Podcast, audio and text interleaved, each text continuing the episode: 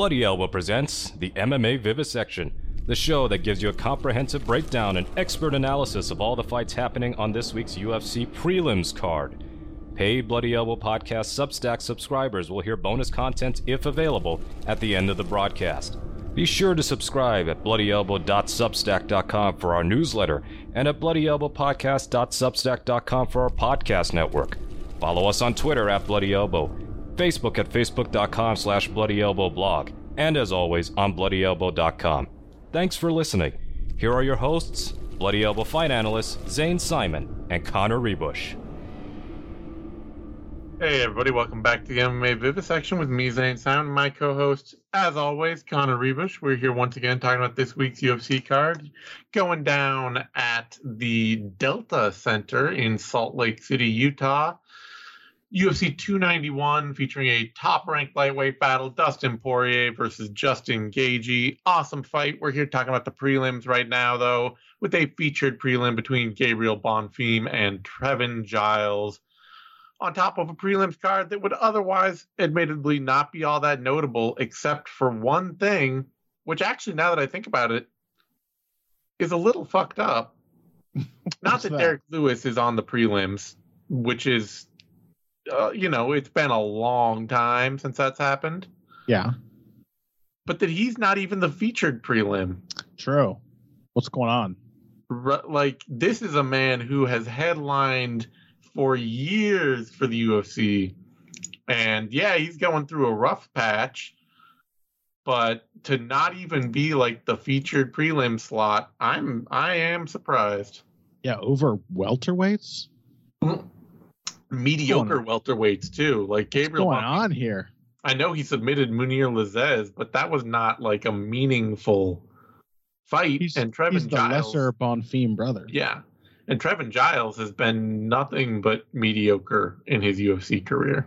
Yeah, that is actually strange. I, I normally Right. I think I would be joking about the fact that um, the heavyweight should be featured, but in this case, like it is Derrick Lewis. Yeah, like You think you'd think he'd be the featured prelim if he's got to be on the prelims? yeah, he's he was at one point one of the most famous people in the promotion, Yeah, and that wasn't that long ago. Hmm. You know? strange. Yeah. How the worm has turned. Former title contender, former interim title contender. Yeah. Anyway, we're we're gonna start out here with Bonfim Giles, and um, it's a fight. Mm-hmm. It's. Giles Giles has been looking slowly like he's trying to turn a corner.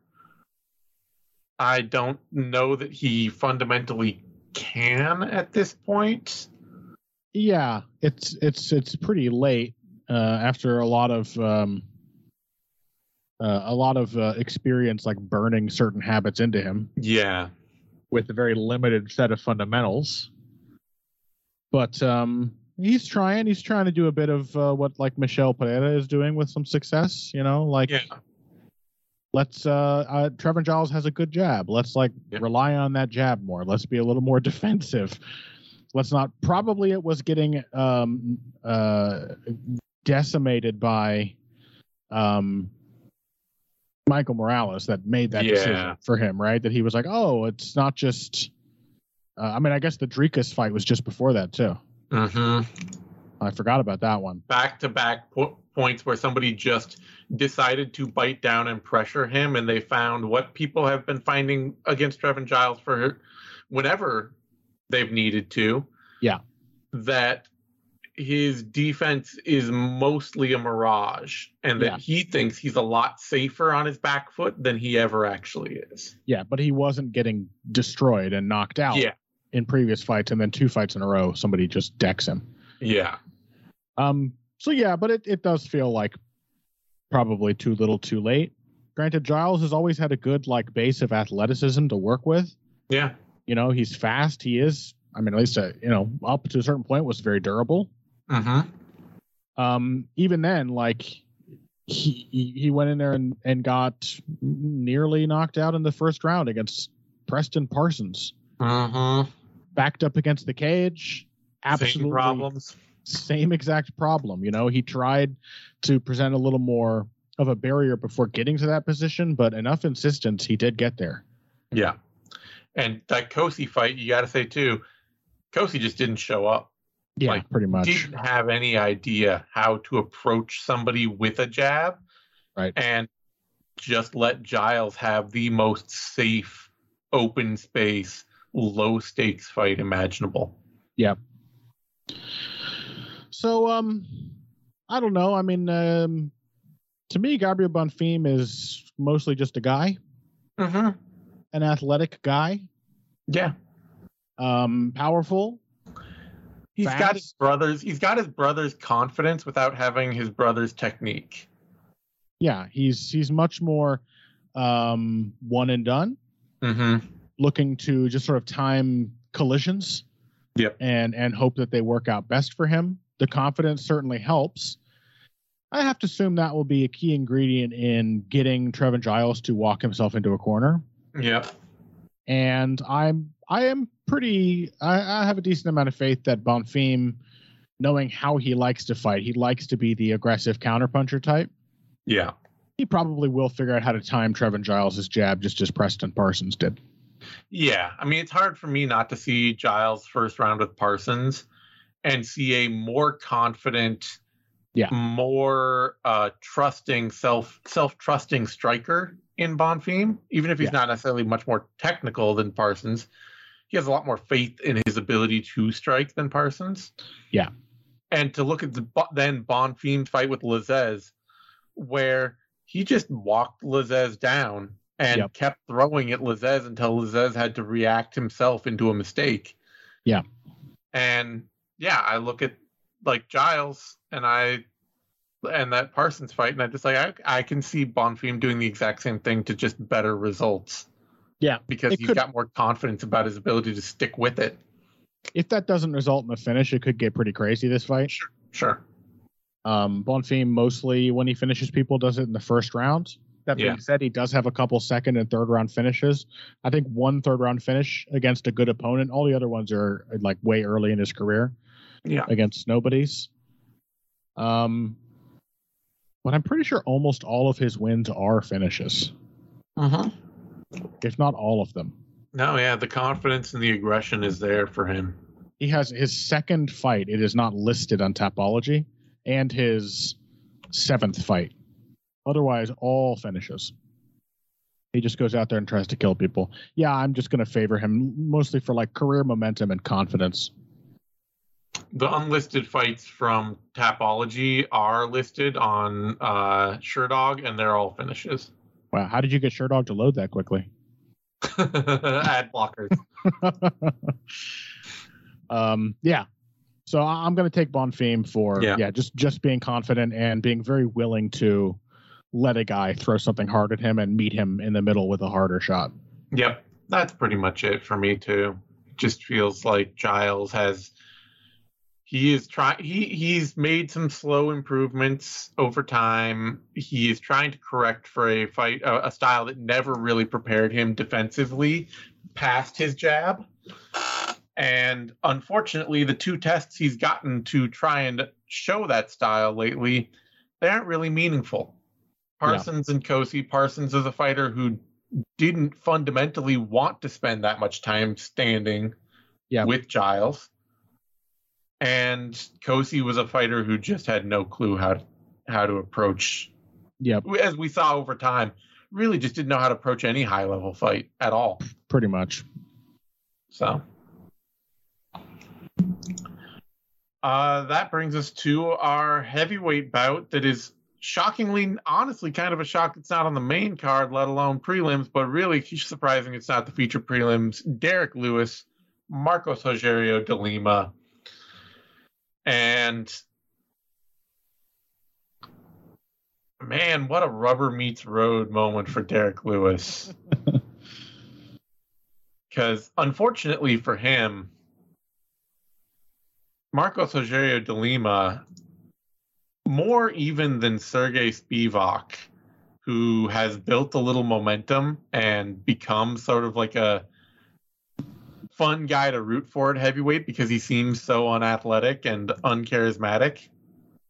You know, you're kind of like, man, I want to see Sergey Spivak like beat some much more confident, seemingly capable fighter.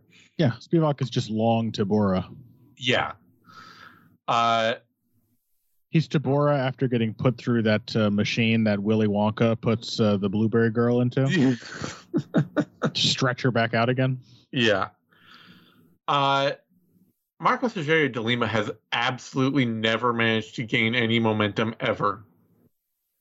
Yeah.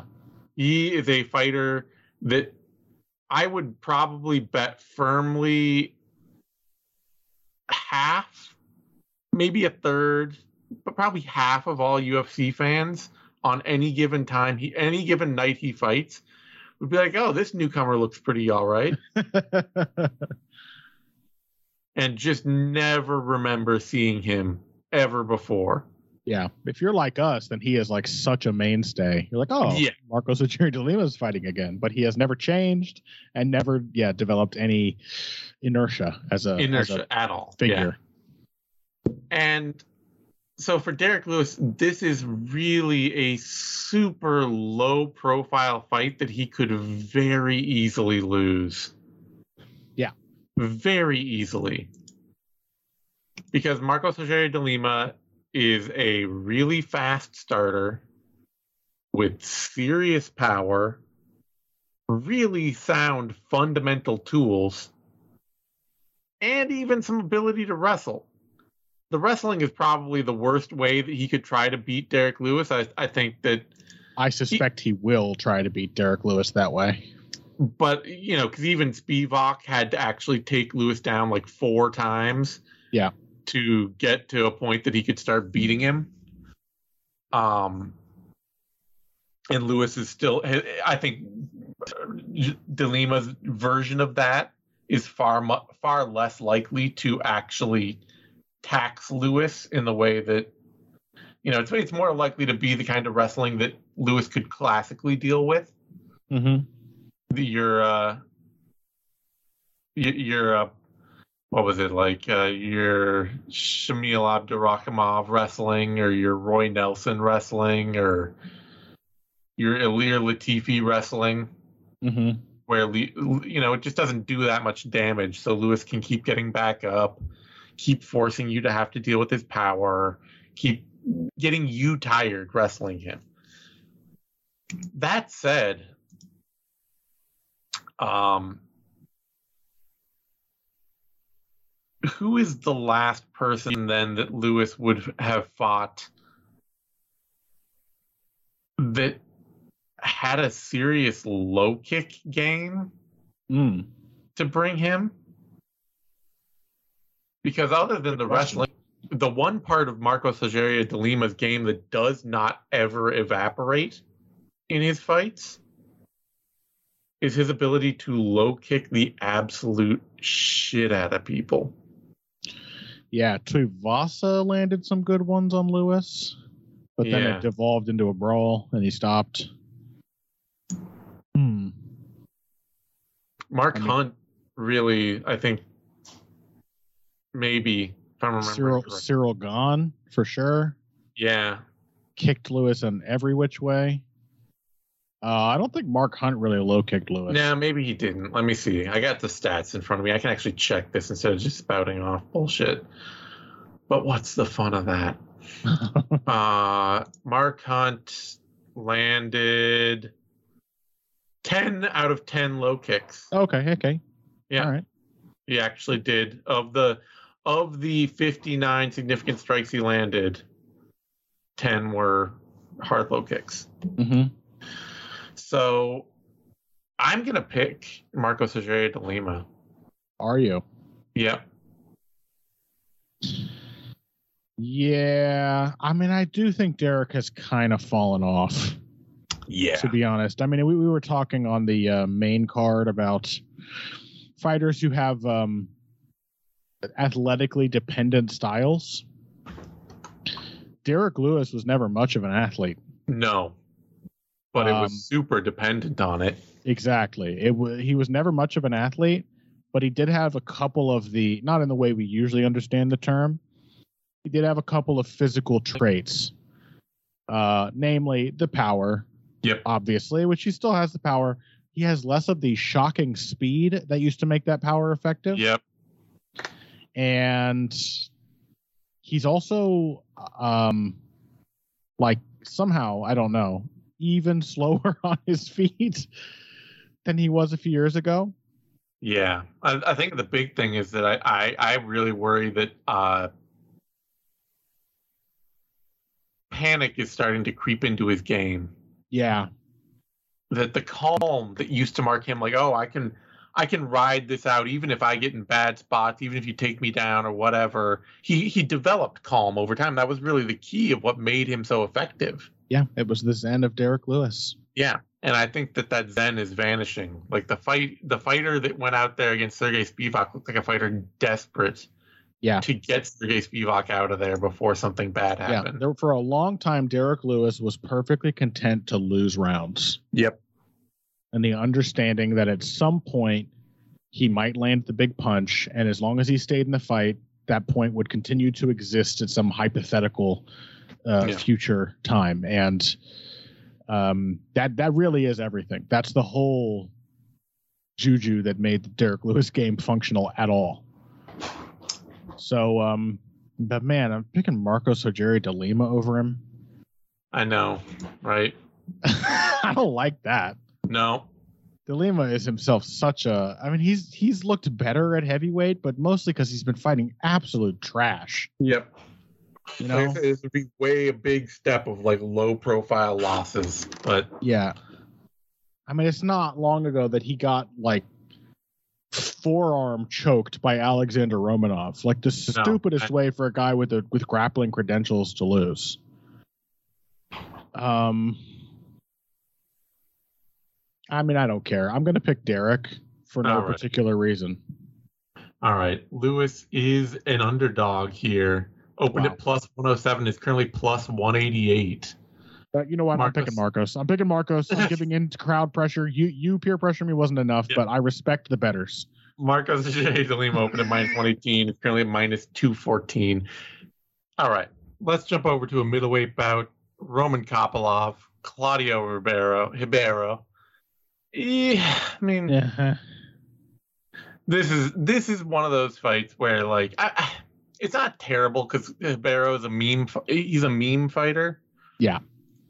You know, he's just one of those dudes where you're like, wow, you're really athletic, and you could do all sorts of things, but instead you just choose stupid stuff. Yeah, man, that fight with Joseph Holmes was so dumb. Right.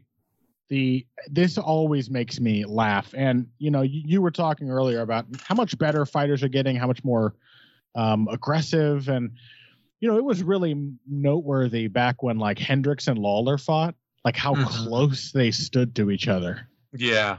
like whoa they're like right on the edge of range it's like they're like boxing or something um and because that was at a time where everybody used to stand nine feet apart Yeah. and so now, but now when i see that it stands out because it is genuinely less Yeah. common it's a good sign for the sport but boy did claudio Ribeiro and joseph holmes spend every minute where something stupid wasn't happening literally looking at each other from their corners Yeah. far apart they were standing, and Ibero's out there like doing like Shogun style head movement. Like, buddy, there's not you're not in range for anything to happen. Yeah. You don't have to move at all except forward. Try stepping forward. And then of course he does. Like he boots Holmes at one point with a kick, which Holmes just doesn't react to in time because Holmes is not a good fighter. And then Holmes does try to commit to some stupid punch from that far away and gets brutally countered. It's like, Yeah. oh, this is not a functional game. No. You don't know what you're doing. You're just like waiting for somebody to smash into you, and then you're going to try to smash them harder. Yep. Really, really silly. Yeah. Um, Kopylov, on the other hand, has uh, developed a slowly pretty comfortable. He's developed the game that I'd hoped he would bring when he Yeah. first jumped over from uh, Fight Nights Global. yeah, but it is. Um, it's hard to forget him just getting like swamped by Duraev and Roberson, Yeah. and um, Ribeiro will try to grab a hold of people and throw them around and stay on top of them. Sure. Um, he was perfectly happy to grapple with Holmes, who was much bigger than him, and that's the only thing Holmes does well. And uh, he was still happy to tangle up with him there. That is still a concern. Um, and and Kopylov too, like I don't know. I I like a lot of what he does, Mm-hmm. but he's so willing to. He's there's there's some Martin Kampmann to Roman Kopylov. Yes. He's very upright and he's trying to surprise people with speed in the pocket when he's in a vulnerable position and then dart away. Mm-hmm. And he's so willing to dart away that like you can just blunder forward and corner him Yeah. and force him to like cover up and flinch and like he can feel that he's not as like powerful as his opponent. He doesn't like there's a lot of tension when he's in mutual range. Mm-hmm. Um and he will make some bad defensive decisions. Oh, sure. But Ribeiro is just a mess. I, is this just an Yeah. athleticism pick though? Do I pick Ribeiro to just uh to just be bigger and stronger and hit harder when fully knowing that as long as long as he is at range, he is just going to be getting hit with anything um Kopylov wants to send at him. He's going to eat a lot of jabs, but he is Yeah. also going to he's also going to get some like too slow inside low kick and just barge in and Yeah. crack Kopylov. I, I'm going to take Ribeiro. I'm going with the physicality pick here. I'm I'm gonna stick with the technique pick here for a big a big thing. Carl or, uh, for Kopylov is he's really been very durable in his career. It's true. Really hard to hurt badly, and these otherwise, you know, he's he's a death by a thousand cuts kind of fighter, and I do not think that any part of Ribeiro's game is made to actually handle that over any am- amount of time. No, I don't either. So Ribeiro does have he does have the kind of one shot power that Yeah. could absolutely just put Kopylov away. He does have a special level of athleticism, but at 31, I really just kind of doubt that athleticism ever Oh yeah, turns a I'm, corner into. I'm I'm not picking this on the basis that he's going to get a lot better or that No. he will have improved. I just Kopylov is really hittable, and he needs to be in like mid range where he that's where he's Yeah. effective. it's true. He's that's why I say he's like Kampmann. Like he- he's Yeah. got to walk into the fire to be effective, and his fire is just never as hot as his opponent's. No, it's true. I I just don't think that I don't expect Cl- Claudio Ribeiro to be able to take him down and stay on him well enough to actually keep the fight there. Yeah. Especially if he wants to start doing damage. I don't think he's got enough control. And he might be able to just out damage Kopylov, but I think it's much more likely he gets really tired. Yeah, I, I I think he, you know, yes, Kopylov is is durable, but um, uh, you know, and he has taken he took big shots from Punahele Soriano, who's a big puncher, Yeah. and and weathered them fine. I mean, Yep. I, I see. I'm I'm I'm always tempted. I, I, this is the time when I'm going to be wrong because I'm finally being like, you know what? He's just going to get clocked by the dumb fighter. But I, I kind of think he might get hurt in this fight. Yeah. It could happen. He got hurt versus Roberson. Yeah, yeah, true. You just can't be that hittable and that dependent on being in a range where you can get hit um, forever. No. Kopylov is the favorite here. Opened at minus 208, 208 currently at minus 196. R- Ribeiro opened at plus 162, currently at plus 173. Eh. That brings us to a welterweight bout. Jake Matthews, Darius Flowers, and um,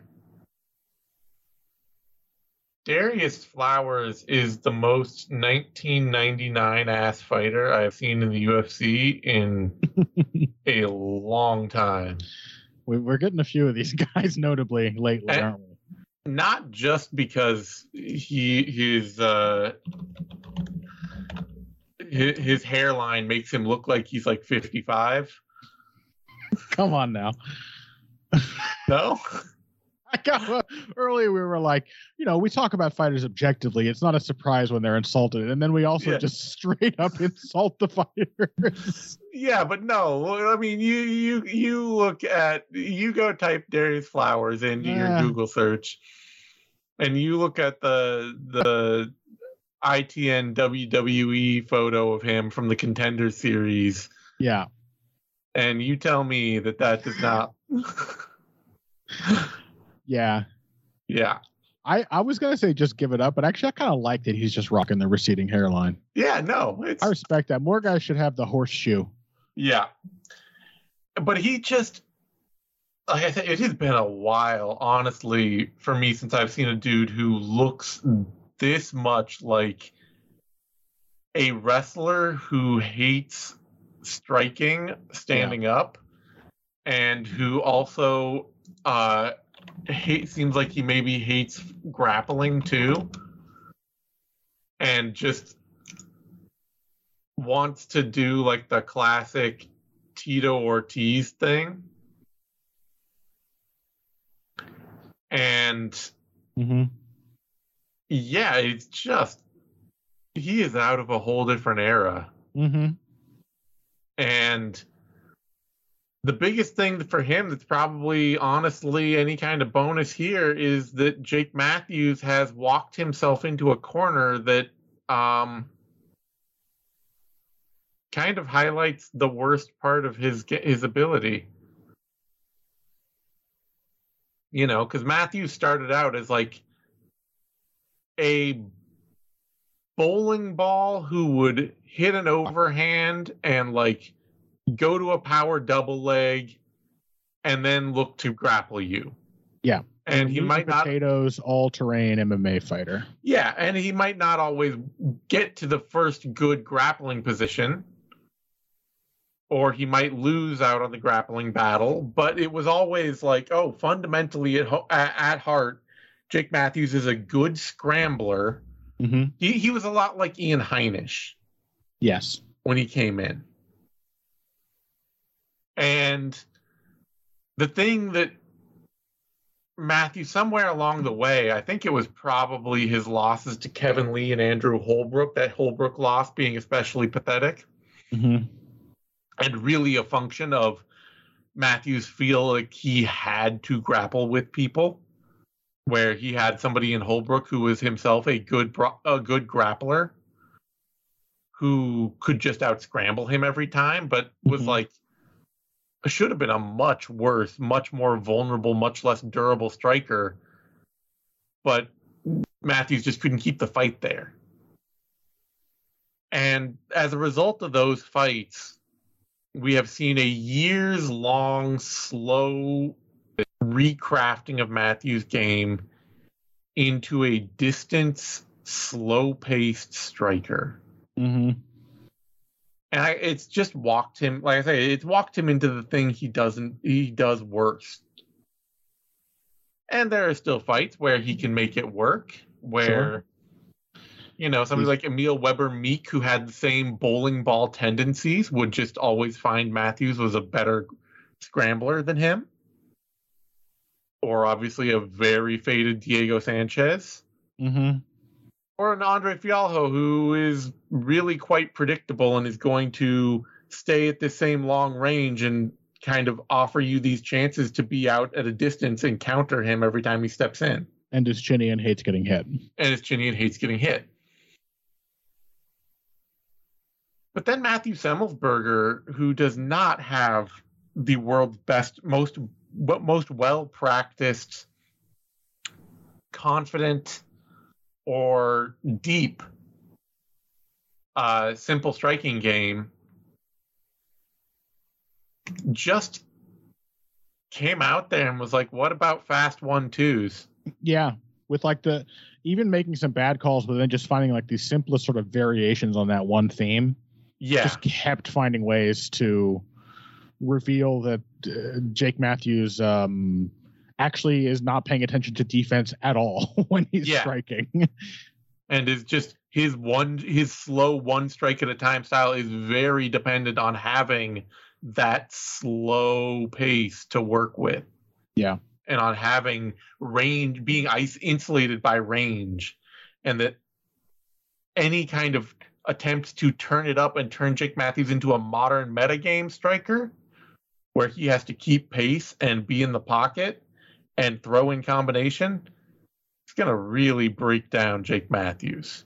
Yeah. Well, and he's not really even trying to be that. He's trying to be slick, but Yeah. he doesn't have the defense. No.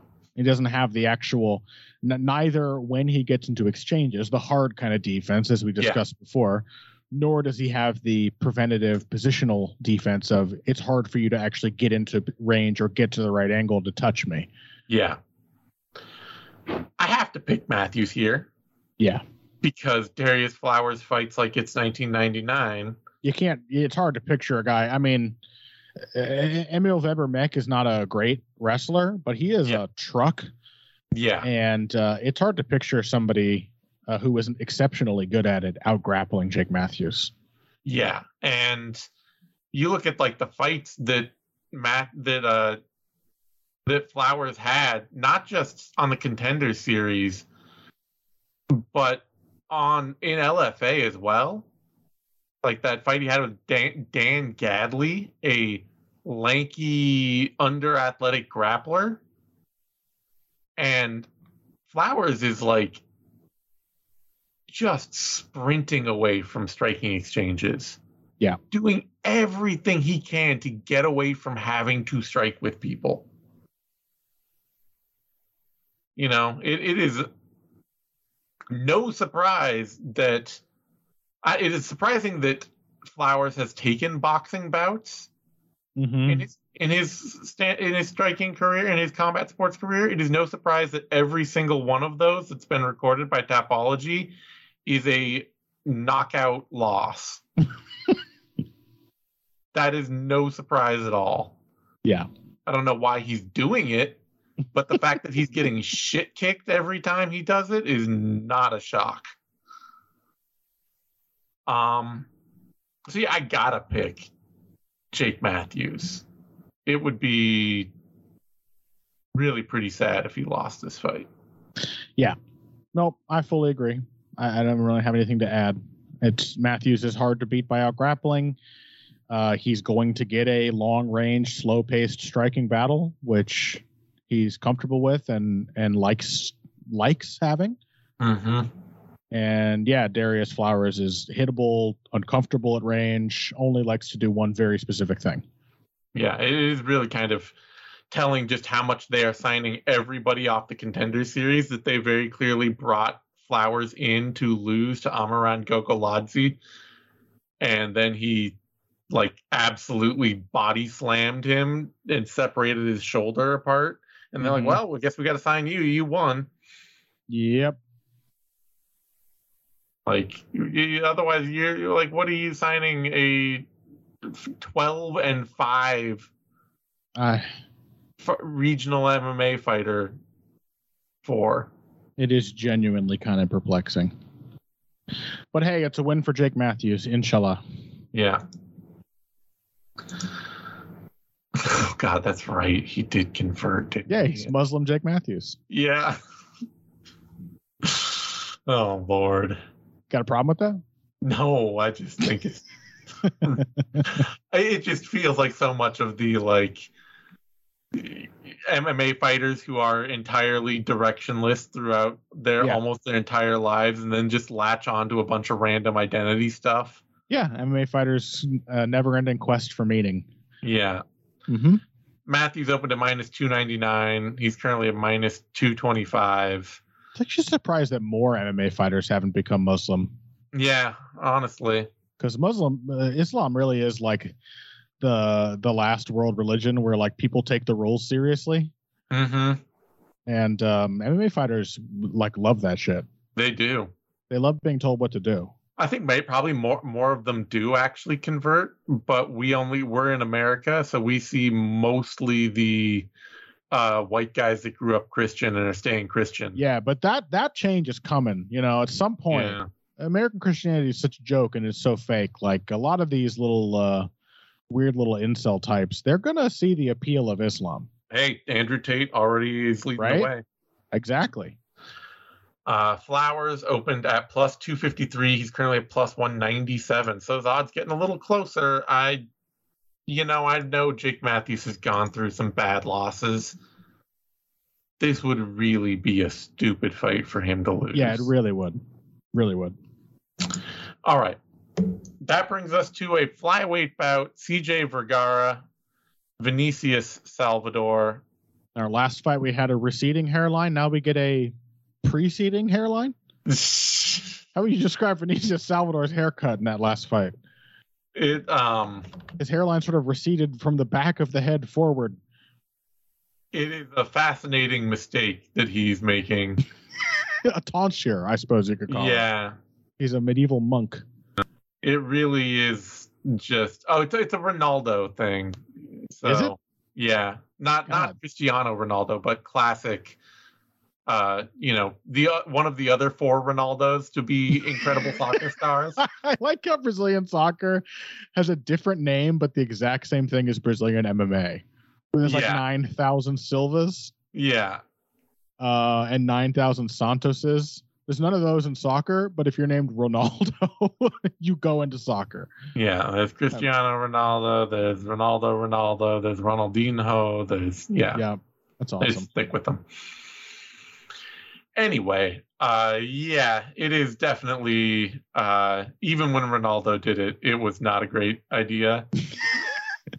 but the funny thing is that when Ronaldo did it, it was like, oh, this is where my hairline is, and I've shaved everything off but the front of my hairline. Whereas when Salvador did it, it's like my hairline is actually a ways back from this, but I grew my hair long in the front, so I have bangs and only bangs. I remember it more as just a strange little patch. Yeah, but if you actually look at it, it's like it looks like It's a he has comb like forward.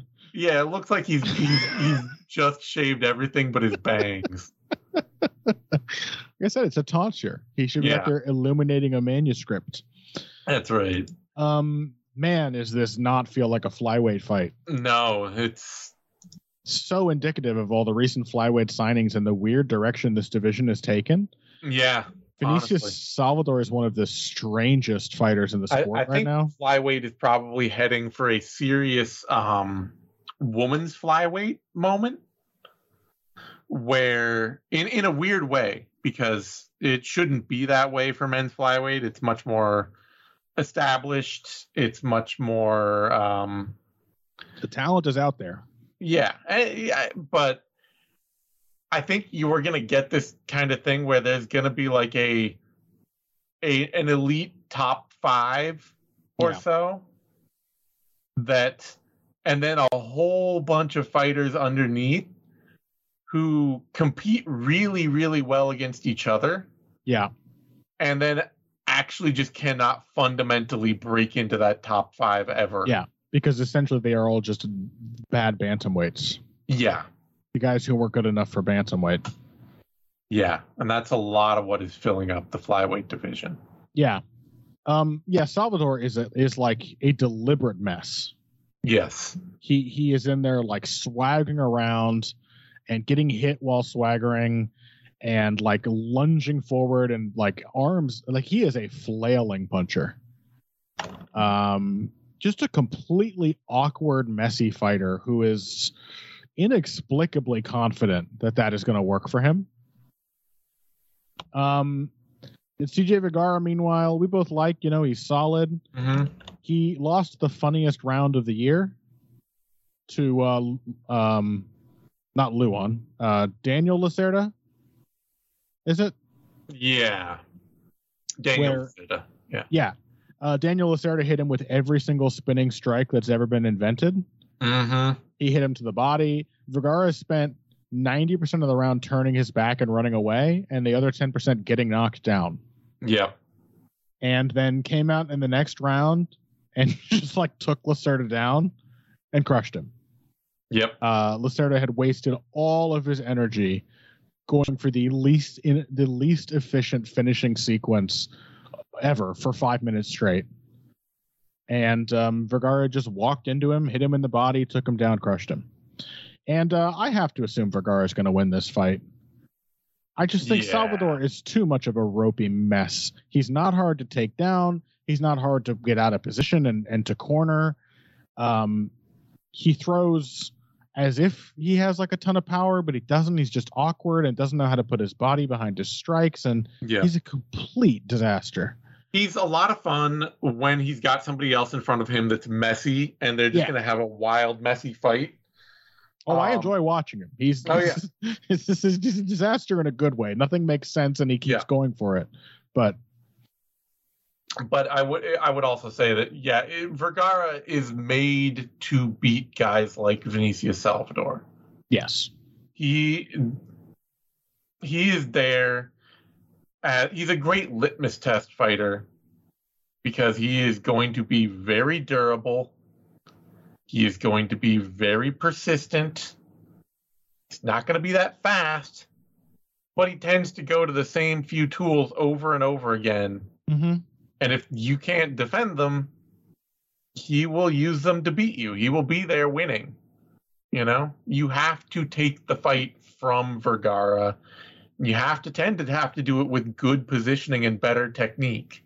Yep. You can't do it just off of speed and athleticism because he's hard to hurt and he stays on his front foot. well, he got hurt a lot in that last fight. Yeah, hurt a lot. Oh my. God, I- I forgot it wasn't even. He didn't even. I'm watching it now. He didn't even take Lacerda down. Lacerda No. shot on him and then rolled for a calf slicer. yeah. Yet another insanely inefficient low percentage attempt to finish. Uh, But, and it uh, got reversed and and choked out. But at the same time, like Kleydson Rodrigues, he's a much better fighter than Daniel Da Silva. Lacerda. And or Lacerda. Well, it's Daniel Lacerda Da Silva, but Oh, is it? Of course Yeah. it is. um, Daniel Ronaldo da Silva Lacerda. yeah. But uh, so Rodrigues is a much better athlete, much uh better schooled fighter, and he had the same. You know, he had a lot of trouble just handling the pressure that Mhm. Vergara could bring and would consistently be, bring and be there. And yeah, it just seems way too much of a of a design under which Salvador is going to crack. Mhm. Where he's got somebody in front of him where like you can hurt this guy, you can maybe even hurt it, or you can hit this guy, you can maybe even hurt him, but you're not going to just put him away. And he will battle back right back. He will be right there battling back the moment you drop off at all. And so Salvador is a it is a roller coaster. There is never going to be consistent maintained anything. So the drop offs are going to come consistently. And every time they do, Vergara will be right there pushing him backwards, Mhm. trying to create his own strikes, making Salvador pay for his own mistakes. Yep. Good basic stuff. Gonna jab the body. Yep. Gonna throw one twos. Gonna kick Yep. the legs. All just solid. It's not a flyweight game, but it is a functional game. For sure. odds on the bout. Vergara is the favorite. Opened at minus 165, currently minus 144. Salvador opened at plus 147, currently plus 129. Eh, I just see, think Vergara deserves to be a consistent favorite here. Mhm. I really think uh, you got to kind of be you got you got to show you can win some fights at flyweight before you're going to beat CJ Vergara. Yep. I agree. That brings us to a welterweight bout. Matthew Semmelsberger, Uros Medic, and uh, this is a pretty cool fight. Mm-hmm. Um, I'm I'm glad to see Medic moving up from lightweight. Yeah. He was a big, big lightweight. Yep. And Semmelsberger, six, six one. yeah. And Semmelsberger is, uh, as we've kind of talked about already, he is a very capable, very. He's got he's got power. He's got speed. He's got basic form. Is just doesn't have the confidence to consistently apply himself and the or the depth to handle a fight when it gets a little more complicated. Mm-hmm. and that's that's an interesting it's an interesting package to have to deal with for a fighter like Medic, who has been in the past at his best only when he is really getting exactly his style of fight. Yeah. When he's getting somebody who will stay exclusively at very long range against him and won't press him in any other way. That really has been where Medic thrives. And I think he's getting better about getting away from that. I, th- I felt he looked pretty good in that Omar Morales fight, but I also feel like Omar Morales has looked Yeah. like his confidence is shot Yes. lately For a while now. for a while now.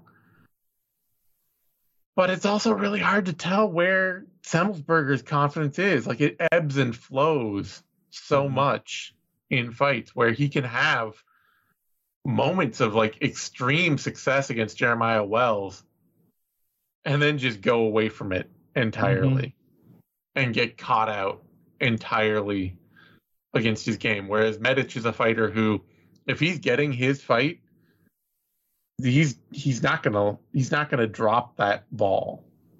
I think Semmelsberger is a lot like Rob Font, Mm, but a lesser version because Rob Font will just use his jab at times.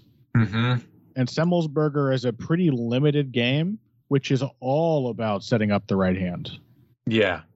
Um, and it's like, yeah, it's it's he somebody's either at the end of his reach and they're like willingly at bay where he can line them up, or they get through and he doesn't seem to recognize that he has tools to completely shut people out of his danger zone. He's big, Yeah. you know. Yeah. but uh, he, he doesn't he, he doesn't have any um, management uh, element to his game really. Yeah. I think that's it. And so when he's not crushing somebody, that's when you see his confidence start to waver because uh, you know he, he better be crushing them. He better be hitting them with huge right hands, or else there's, there's nothing else to just sort of fall back on and get comfortable. hmm I don't know.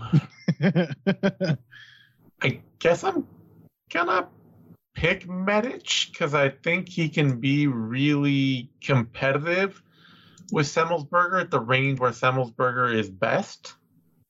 Although Semmelsberger does have four inches of reach on him, apparently. yeah.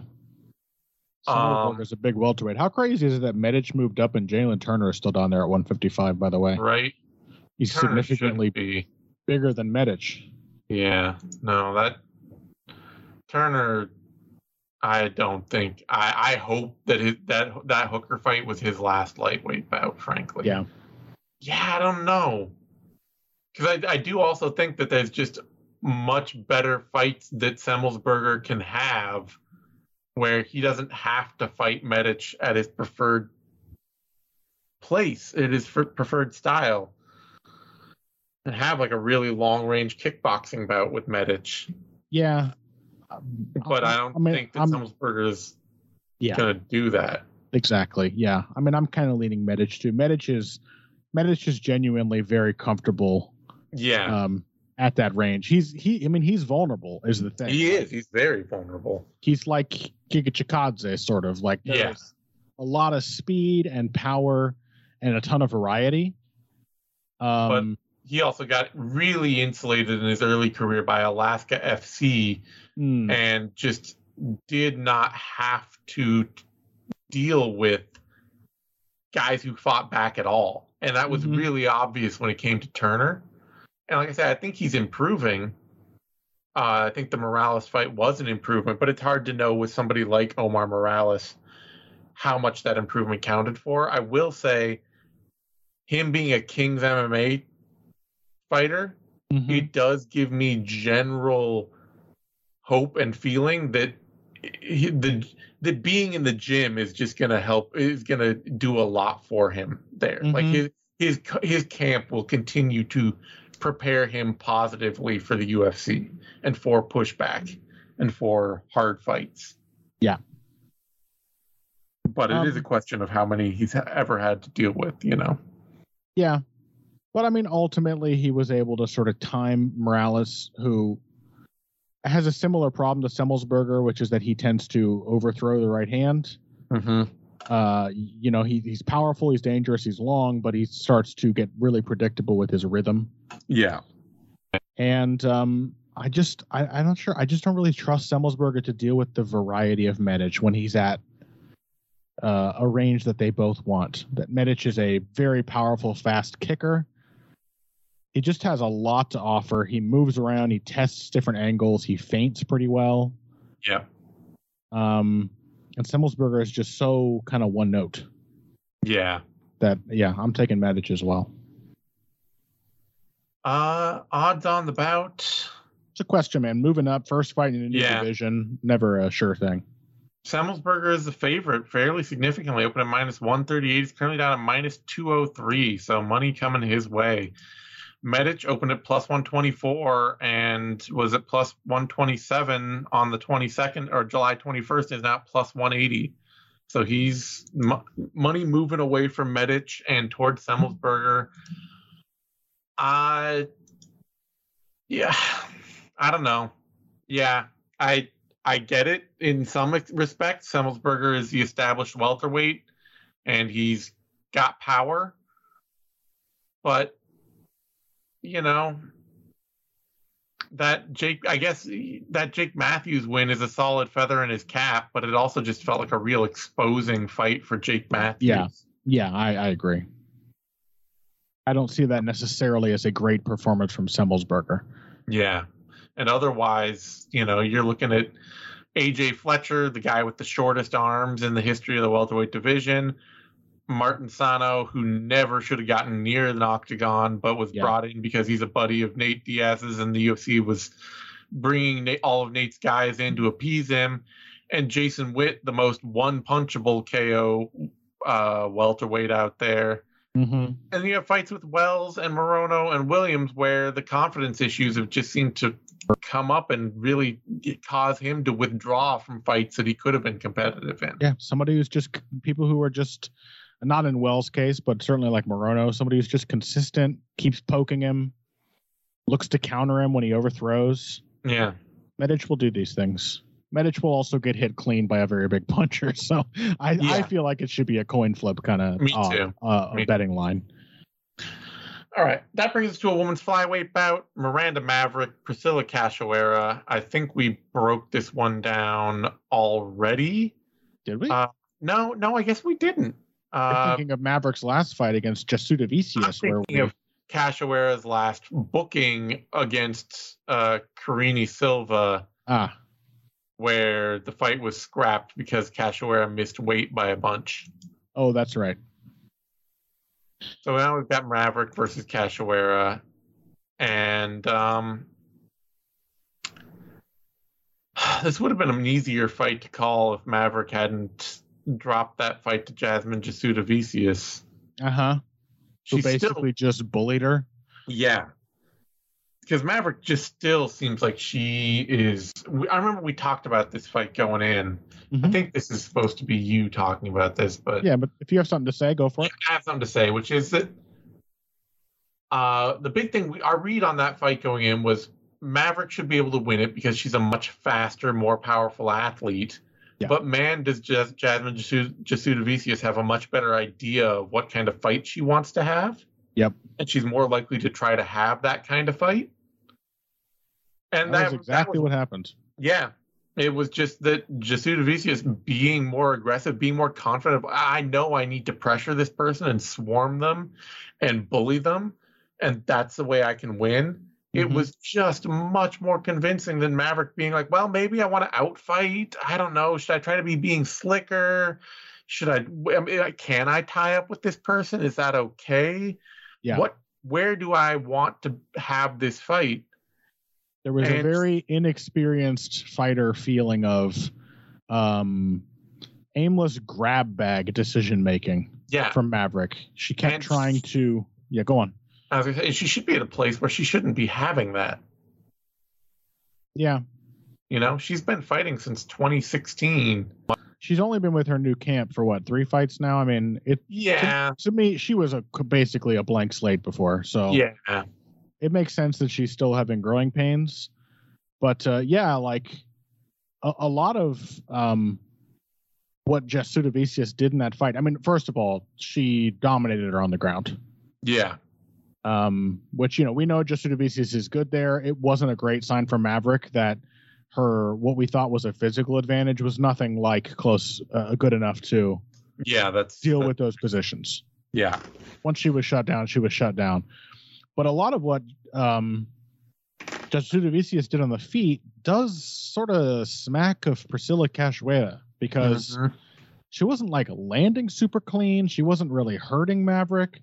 She was just refusing to be pushed back Yeah. and just charging in like, oh, I've hit you and you moved back. I'm going to keep trying to hit you. There was a point where she just charged forward, throwing uh, utterly predictable one two one two one two like old school Vitor Belfort blitzes.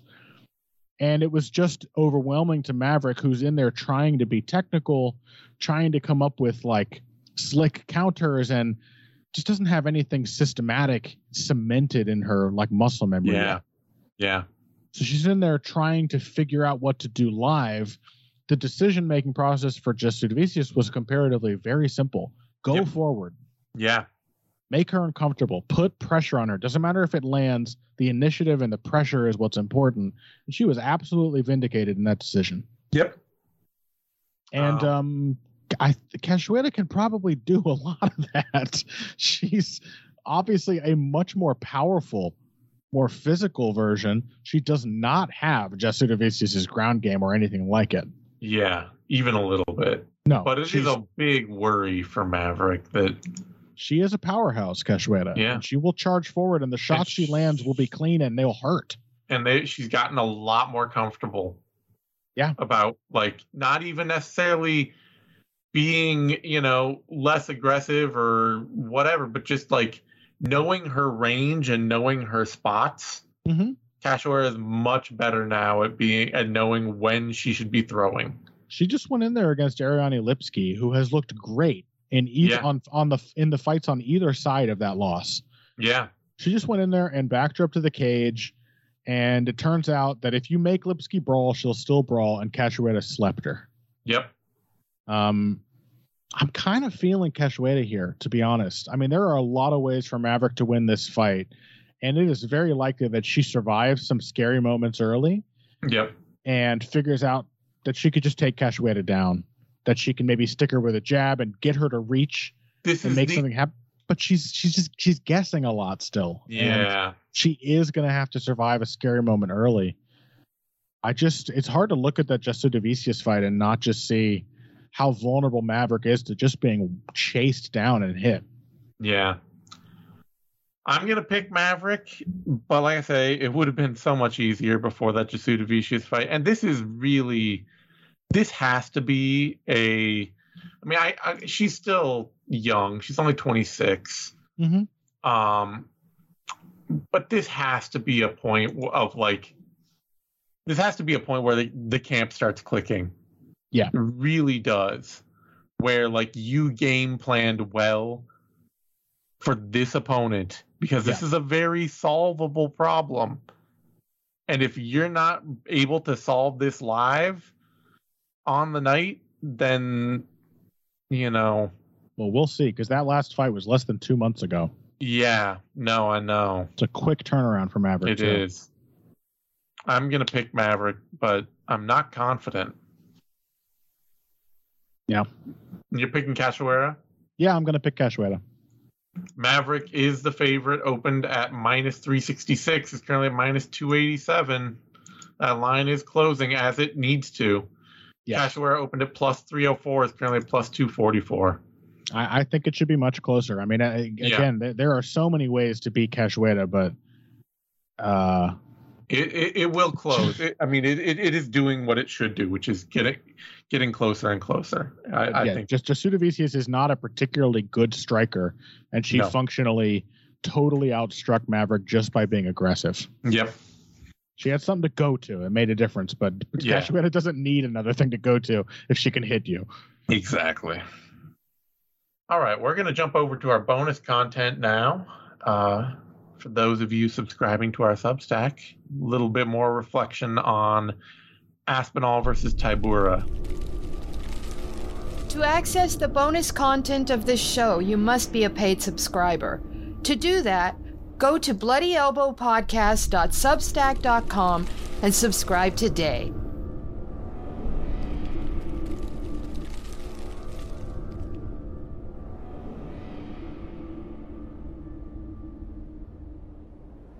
Thank you for tuning in to this Bloody Elbow podcast production. Subscribe at bloodyelbowpodcast.substack.com. Give us your email and receive notifications when your favorite shows drop straight into your inbox. We're also found on a wide variety of podcast outlets. Just search for Bloody Elbow Podcast and you will get new shows throughout the week, including the MMA Bunker and MMA Tete a Tete shows with Kid Nate, the Level Change Podcast, the Hey Not the Face Podcast, the MMA Vivisection main card and prelims UFC preview shows, the sixth round post fight show, the Show Money Podcast, and the MMA Depressed Us.